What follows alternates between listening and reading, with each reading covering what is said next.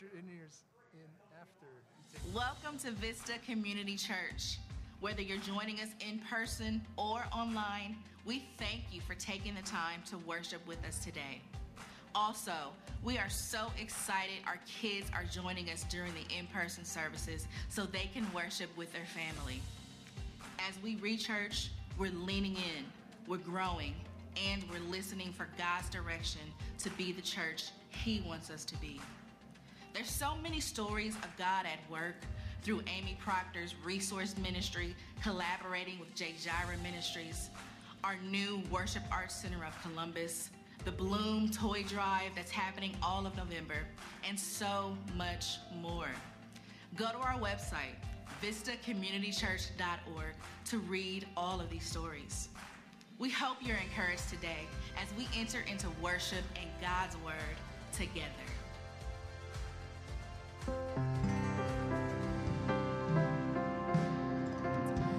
Good morning. Welcome. Welcome back, family. Yes, let's just give him a praise just to start the day. Welcome, Jesus. We are welcoming you. We're welcoming each other. We're so excited. Will you stand as we go into worship? So, we have some kids with us today. I'm so excited. Kids, let me see your hands. Show me some hands. Wave them up high. We're so excited that you're here. So, we know that there's a million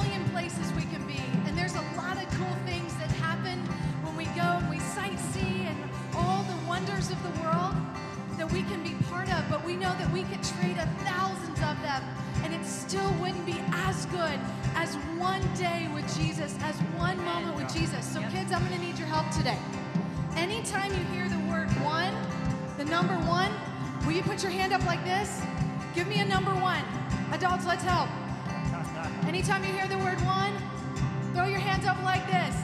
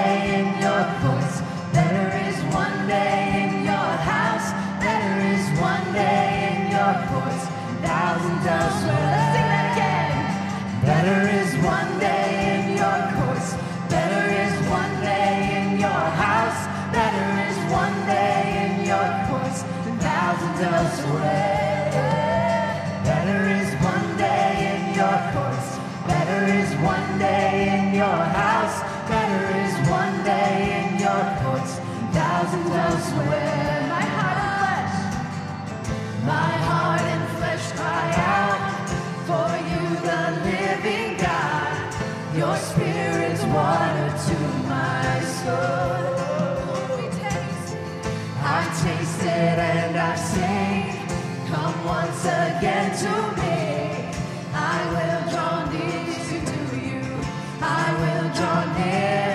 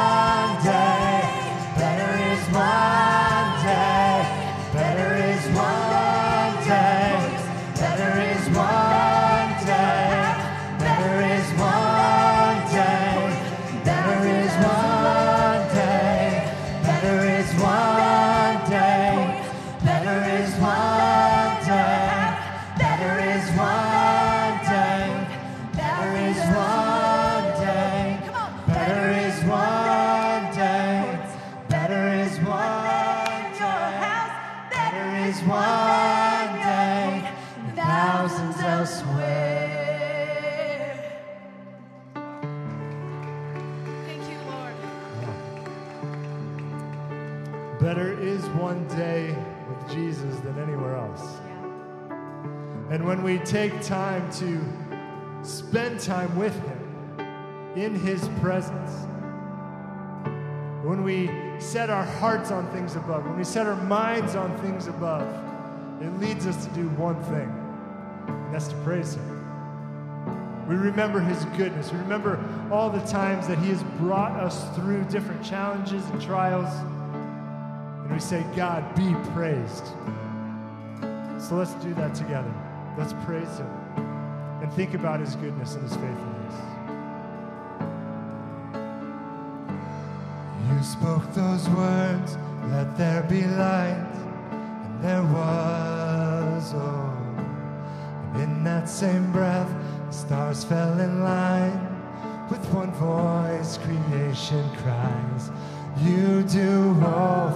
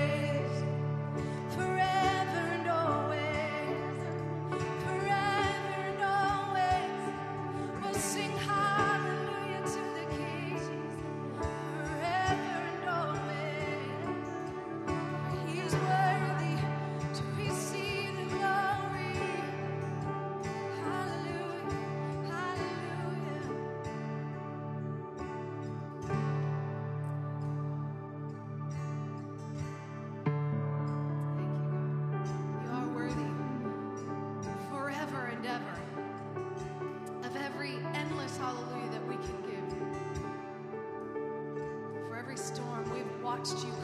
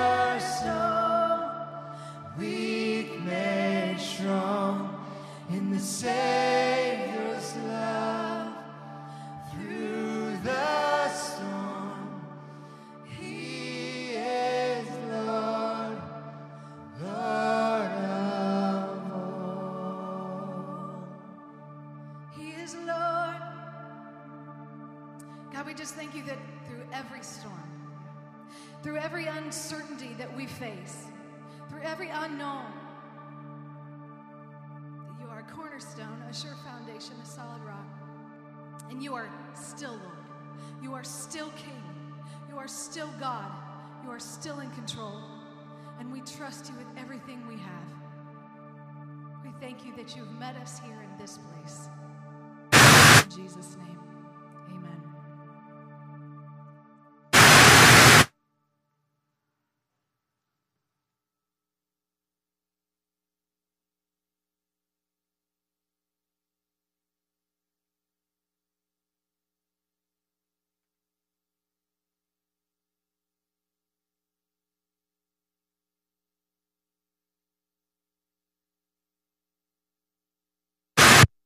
Is that good? Okay, good morning. Nice to see you. Let me ask you a question. Have you uh, made any U turns yet this morning? Any U turns at all? Have you realized you were on, on some level on the wrong path, headed in the wrong direction, and you realized it and you, you turned around? It could be as simple as you were on your way to brush your teeth and you realized you were heading toward some place where there is no toothbrush. You know, it's like, oh, this is, I got to make a U turn, right? I want to talk to you this morning about how U turns bring about really the deepest things that you need in this life. It seems counterintuitive, right? That U turns bring about the very things that your soul needs the most. Let me ask you another question. Why are you here right now? Well, whether you walked in or you tuned in, why are you in this space?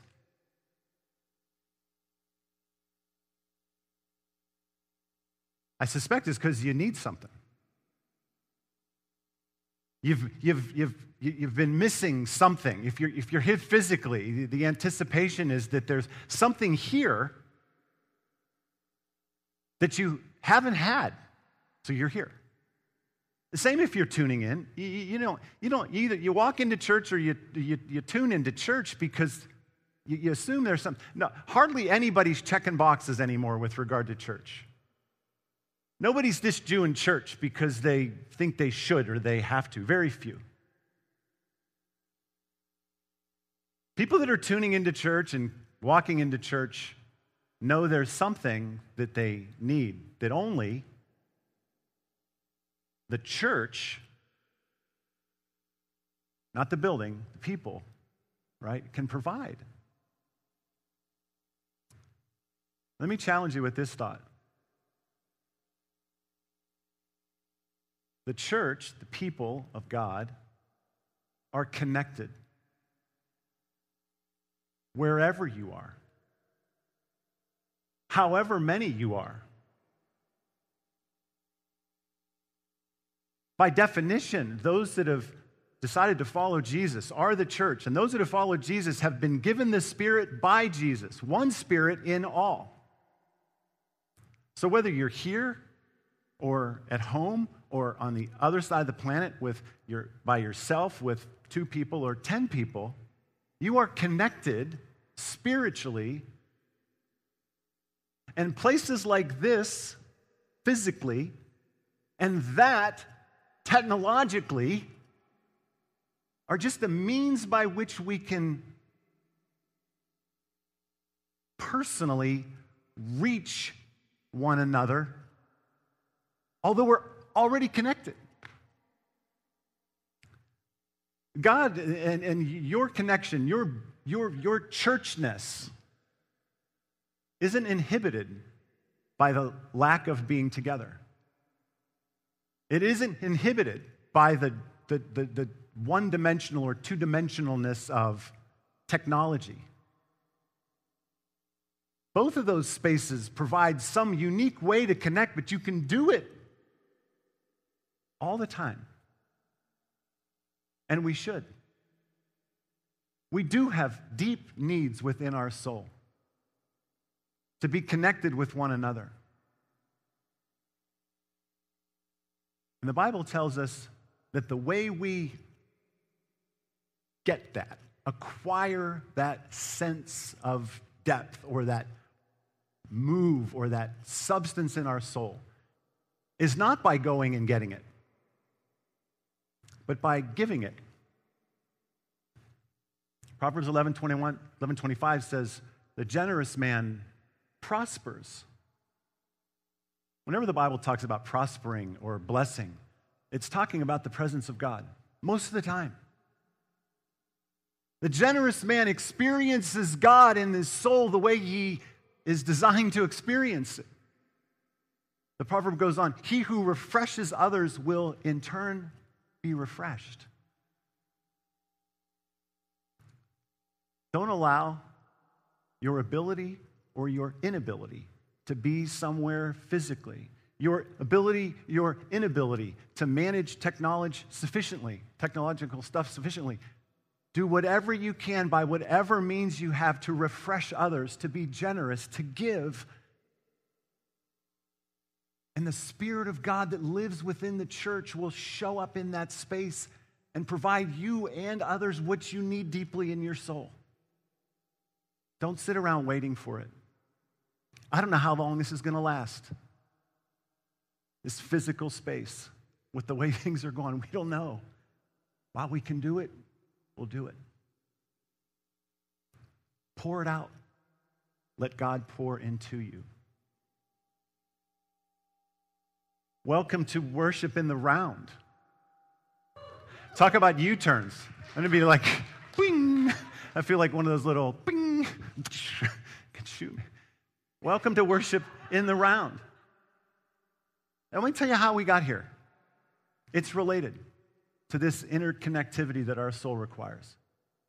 Many of you realize, literally eight months ago to the Sunday, March 8th was the last time we were in person in our normal form. March 8th, eight, eight months ago. The very next week, we kept doing church from that stage. We kept worshiping and preaching from that stage across this sort of front edge of the stage out into this space, and nobody was here. Nobody was here. But we kept doing it.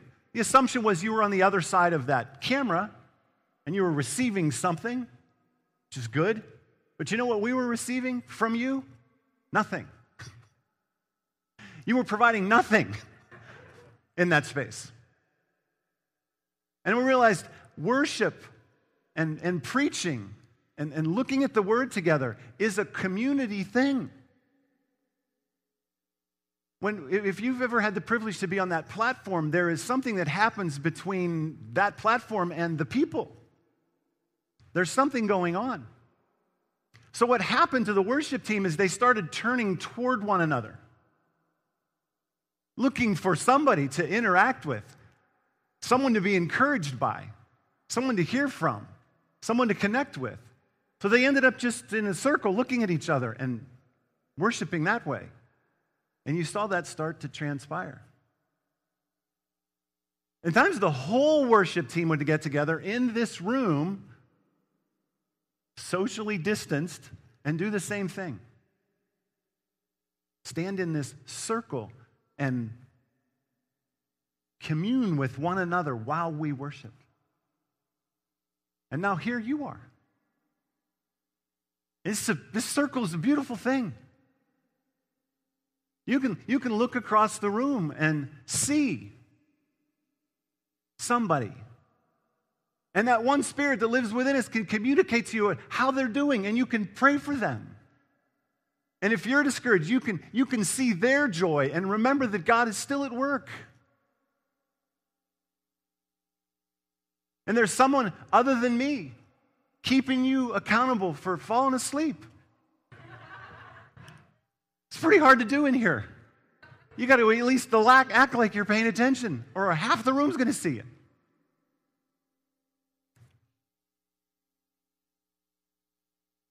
I started thinking about all of the different circles, even just in Columbus. Believers' circles The Bloom Free Store, that I'm sure you've heard quite a bit about, has reached 100 families in a 15 mile radius already. And that circle, and that circle has become on many levels a community. And our community is privileged to overlap with that community. And you've met Reverend Brown, the Near East Side, and he's got a circle. And our circle's connected with that circle. And the Catalyst Circle, over 200 churches in, in, in Columbus alone that uh, are associated strictly, almost exclusively by prayer. And we live in that circle. And all these circles are interconnected. Where is your circle? You've got a circle around your dinner table. You've got a circle in your life group or your small group. You've got a, you might have a circle at work. You, you, you, what's, and what circles are overlapped? And what are all those circles up to? What's going on in those circles? Is it centered around this circle? Should you just remember this circle all week long, this worship space? I would remember a different circle altogether if I were you. I would turn to the book of Revelation. Let me read to you this. This is Revelation 4. 22. Sorry, 2 through 11. I'm paraphrasing it just to try to not have it too wordy. Before me was a throne in heaven. This is, this is the Apostle John. Put in a, really in a trance by God to envision the future. And he sees before him a throne in heaven, encircled by color, surrounded by other thrones with spiritual leaders dressed in white and crowns of gold. From that throne came flashes of lightning and peals of thunder, and around the throne were living creatures. Day and night, they never stopped saying, Holy, holy, holy is the Lord God Almighty, who was and is and is to come. Whenever the living creatures give glory, honor, and thanks to him who sits on the throne and lives forever. So we know now this is Jesus on the throne, the one who lives forever. Whenever the living creatures give glory and honor and thanks to Jesus, the leaders fall down and worship him. They, they lay down their crowns before the throne and say, You are worthy, our Lord and God, to receive glory and honor and power, for you created all things.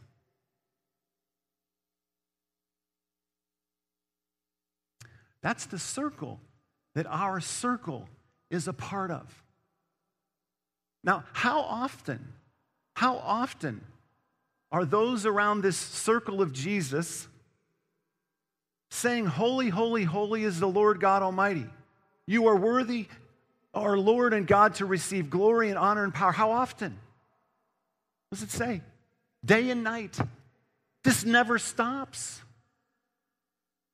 Whenever your circle gets together, whatever your believer circle is, you're joining with a circle that's been ongoing and is going to be ongoing forever. That is the primary circle to be engaged with. Don't ever leave it. Stay in that circle. And when you gather as believers, remember first that circle. And then think about all the other circles that we're connected with.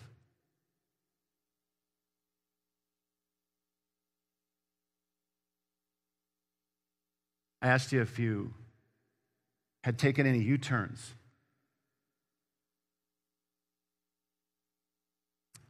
U turns are a biblical concept. You won't find that little hyphenated phrase, U turn. The U turns in the Bible are repentance. I could have asked you if you've repented yes, yet today. Have you repented yet today?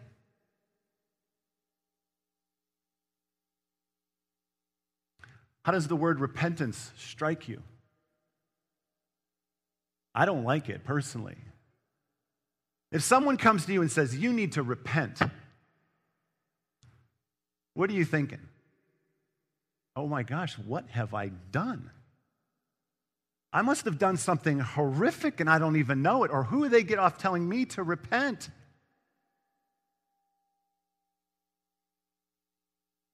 What if I said to you, You need to repent? You need to repent today, probably three, four times already. Aren't you a little at least confused by that?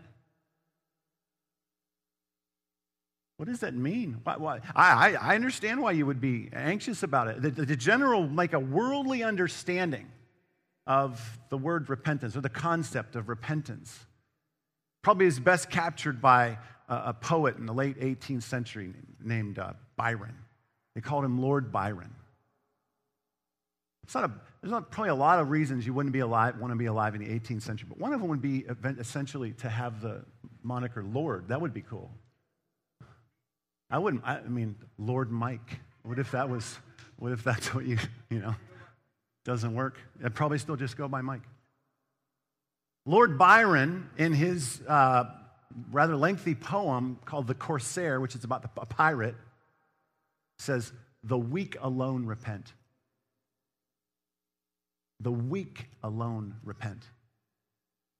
That's a, that's a pretty good understanding of repentance from a worldly point of view. He captures it. The weak alone repent. Uh, how about another guy? How about Martin Luther? In the 15th century, 16th century, 16th century. Luther started the, the, the, Protestant movement, the Reformation.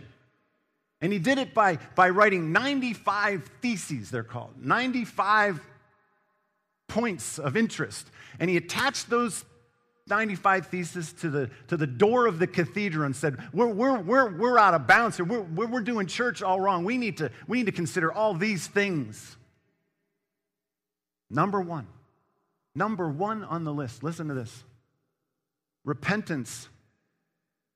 It's about repentance. Listen, he says, When our Lord and Maker Jesus Christ said repent, which he did, he willed the entire life of believers to be one of repentance. The entire life of the believer to be one of repentance. Lord Byron says, only the weak repent. The weak alone repent. Luther says the, life of a believer should be a life of repentance. Which one is it?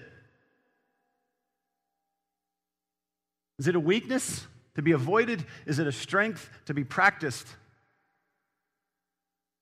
Well, I'm asking you all this, we haven't even defined it. What is it? What's repentance? Well, the simplest metaphor is it's a U turn.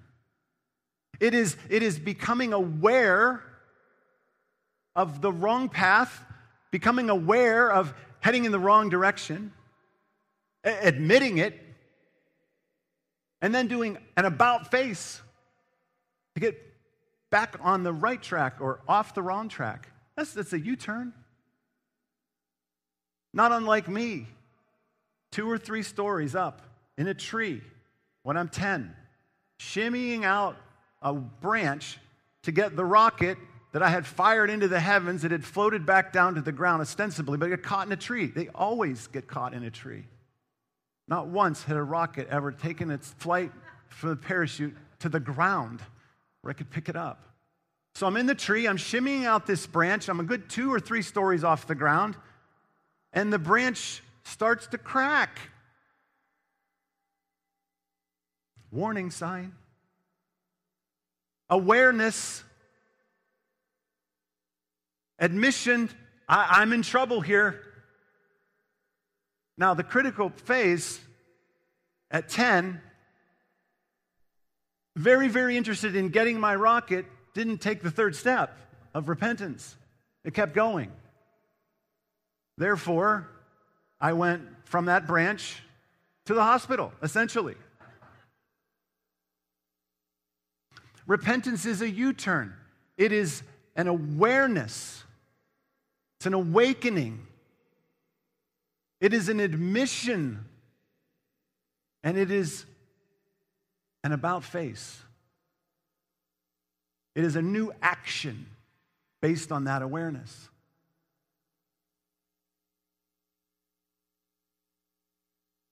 Generally speaking, biblically speaking, we introduce the concept of sin.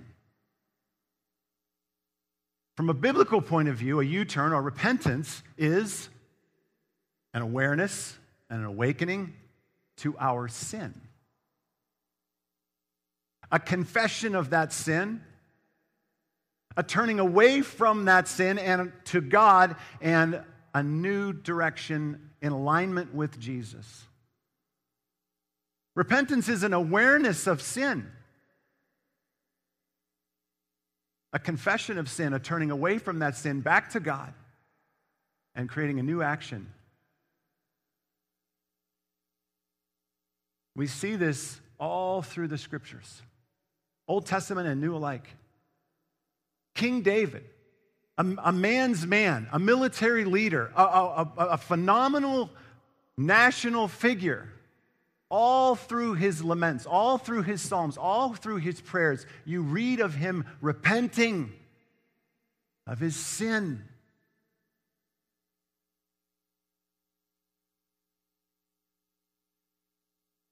John the Baptist, the, the, all the prophets of the Bible, every prophet you can't even be a prophet unless you know the word repent.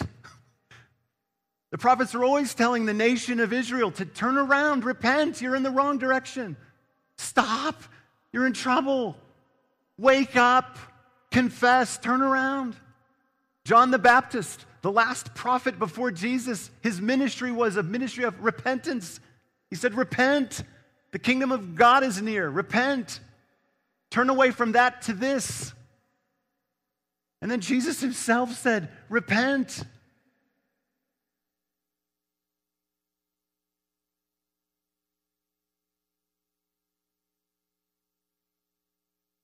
Which is it? Is repentance a bad thing that only the weak do? Rarely? Or is repentance a good thing? A godly thing, a scriptural thing? Is repentance what Byron says or what Luther says?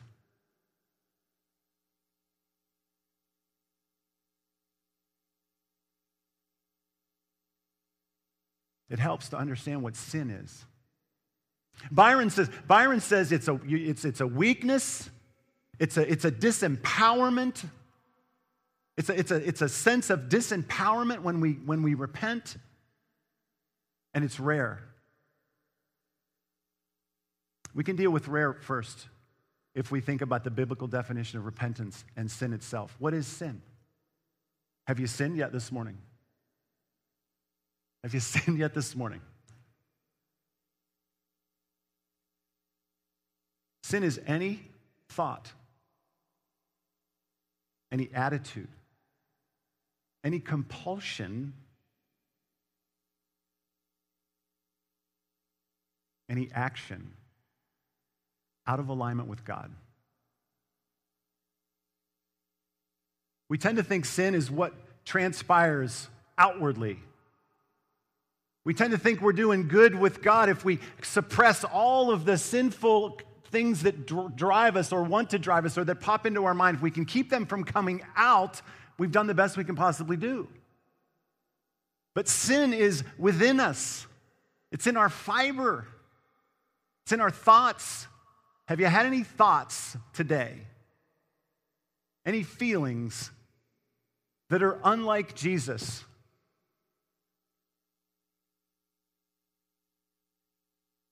And if we are to repent and confess of our sins and sin defined that way, how often should we be repenting? Luther's right. But is it a sign of weakness? Is it? Let me ask you this How much joy must you have to be able to confess your wrongfulness at the drop of a hat? How much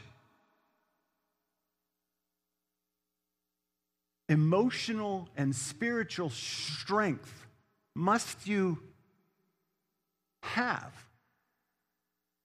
to raise your hand as soon as you've done something wrong and say, I was wrong? How much love must you feel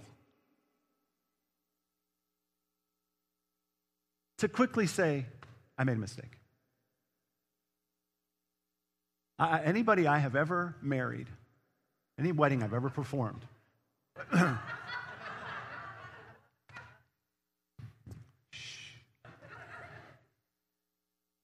Having only ever married one person,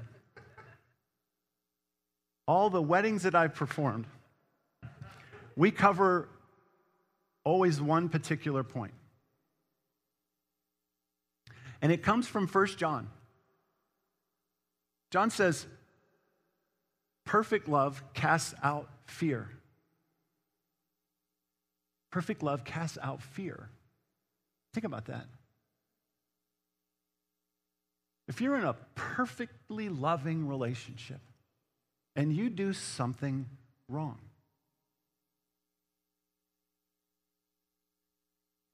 you wouldn't hesitate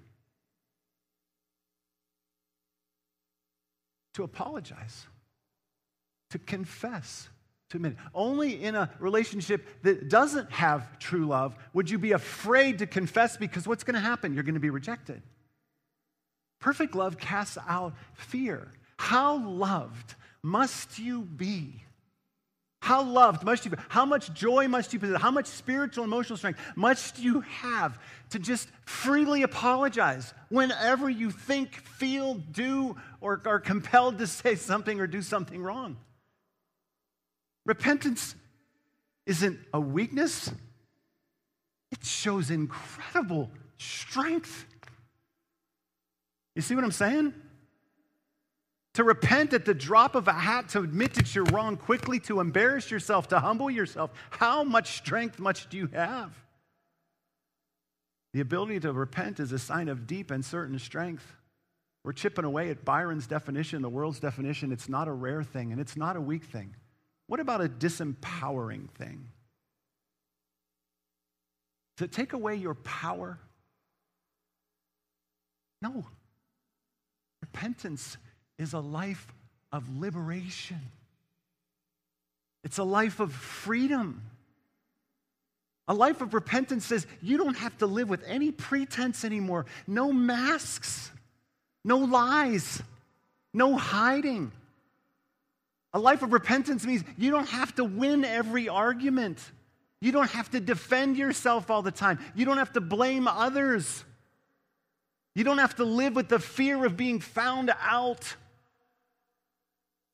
You don't have to spin everything and try to control everybody's perceptions. Repentance is not a weakness, it's a strength. Repentance is not a disempowerment, it's a liberation. And it's not rare, it's frequent. It must be frequent. It must be, as Luther says, all the time. And you can feel it, right? You can feel it in your gut. You can feel it doesn't quite seem like that's going to work. If I spend my whole life repenting, I'm just going to feel like a worm. I'm not going to have any confidence. From where does our confidence come?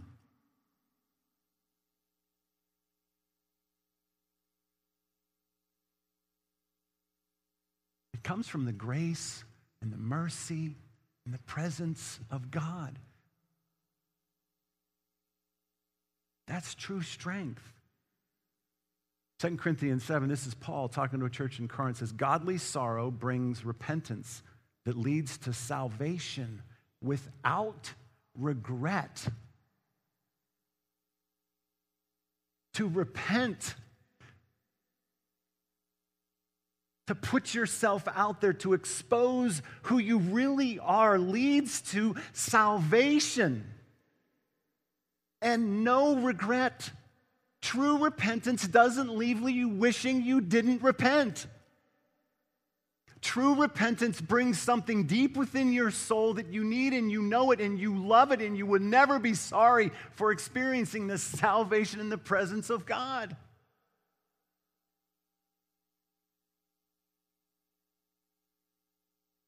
The prodigal son is the perfect picture of all of this.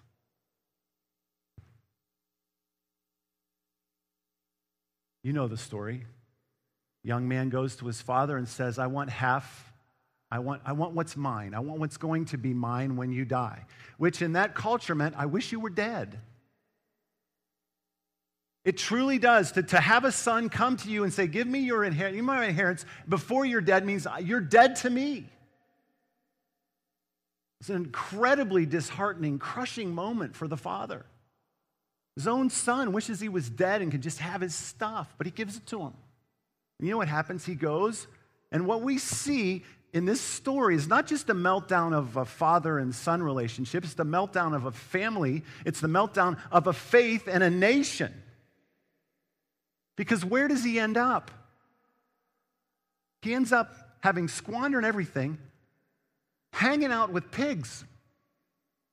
You understand the Jewish faith? Pigs are not in the picture. It's not kosher. For him to be with the pigs means not only is his father dead to him, but his faith is dead to him, and his nation ostensibly is dead to him. This is where he's ended up completely separated. The prodigal story is the story of the redemption of family and faith and nations. And what is at the core of it? What happens to him right there in the midst of those pigs? What does it say? He comes to his senses. He comes to his senses. What's the first step in repentance? Awareness. And come to his senses is a Semitic idiom that means repentance. He came to repentance. He became aware. And he went, and you see this play out. We'll talk about it in the next few weeks. He confesses. What I want to share with you this week is what happens as a result of the repentance. Godly sorrow brings repentance that leads to salvation without regret. The best part of the whole story is the Father. Where's the Father? When the Son returns, the Father isn't sitting in his kitchen, which is where most of us would be dejected. He's gone. It's over. No hope. We'd be sitting in the kitchen and we'd hear a knock at the door and we could see out the window that it's the son. And you think, well, this better be good. I'll hear how this explanation goes, and then we'll think about what we're going to do from there. Or how dare he come back here? I hope he brought a lot of money. No. We don't even just see him on the porch, although he was on the porch looking and waiting and wondering and hoping for the son to repent.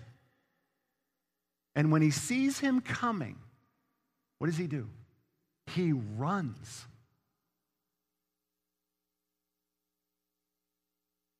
So, old man.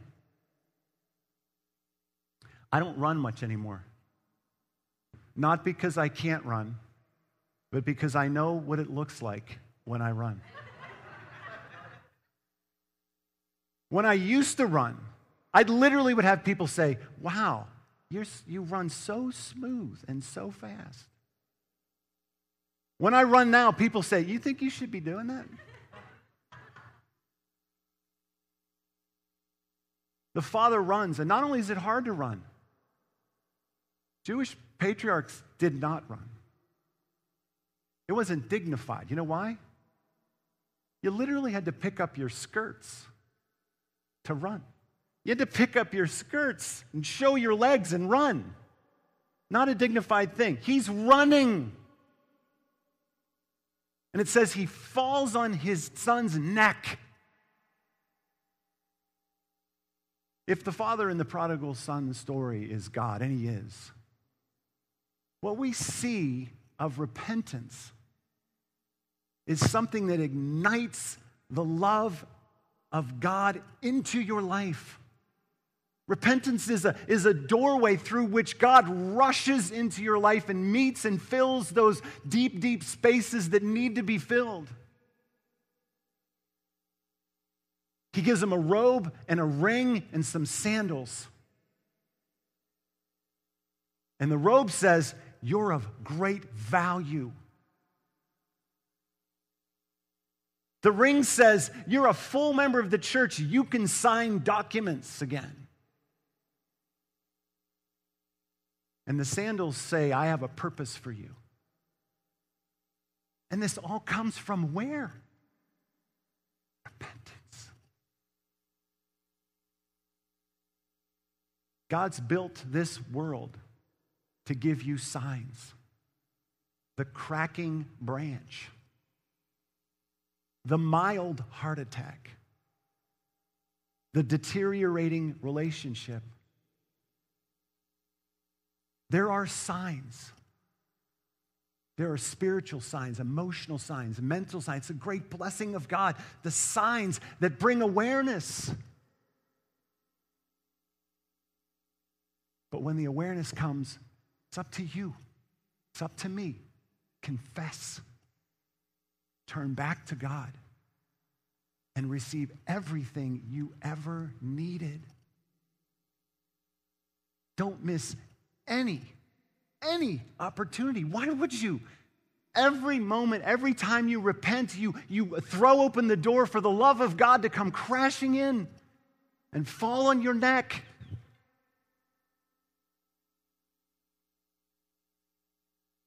Repentance is the doorway through which the embrace and love and forgiveness and blessings and purposes of God rush into your life.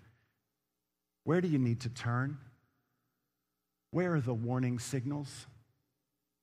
Where are the relational breakdowns, the health issues, the feedback from friends, the fears that you have with regard to politics or whatever else? Where are you wasting time pursuing things other than God? Where have you been stuck in a rut of unforgiveness? What are you gripping onto too, too tightly? Where have you gotten sloppy in your personal life, your thought life? How many times are you going to try shopping to fill your soul? How many times are you going to try the internet to fill your soul? Where's God calling to you? Where are the warnings coming? Where? Do you know what they are? Are you paying attention? Are you listening all day?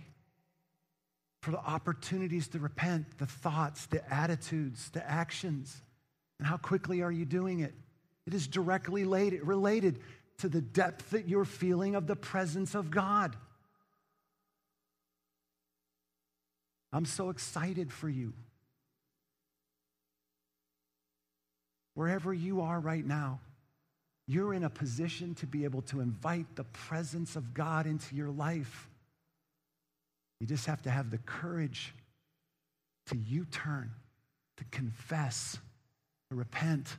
Godly sorrow brings repentance that leads to salvation without regret. The Father says to the Son, It was fitting to celebrate and be glad because this brother of yours was dead and is alive again. He was lost, but he was found. Are you feeling dead? Are you feeling lost? You want to be alive? You want to be found? Listen.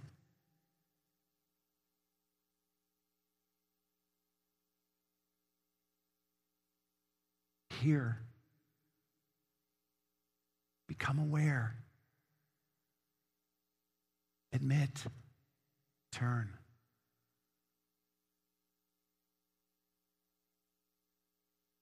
Father, it is such a good picture for us to see how deeply you love us. So thankful for the pathway you've made through your Son. This forgiveness, this access to you. God, by your Spirit, help us to repent even of the spiritual distance we've allowed to be a part of our lives in the midst of the social distancing. God, teach us again, build within us again, compel us to pour out love and encouragement like the Father for those that have repented. And God, teach us again to repent with one another. Speak, Lord. Don't let us be in the dark. God, I pray for myself and all the church that we would live lives of repentance, continuous repentance to enjoy the continual presence of you, Father. In Jesus' name, amen.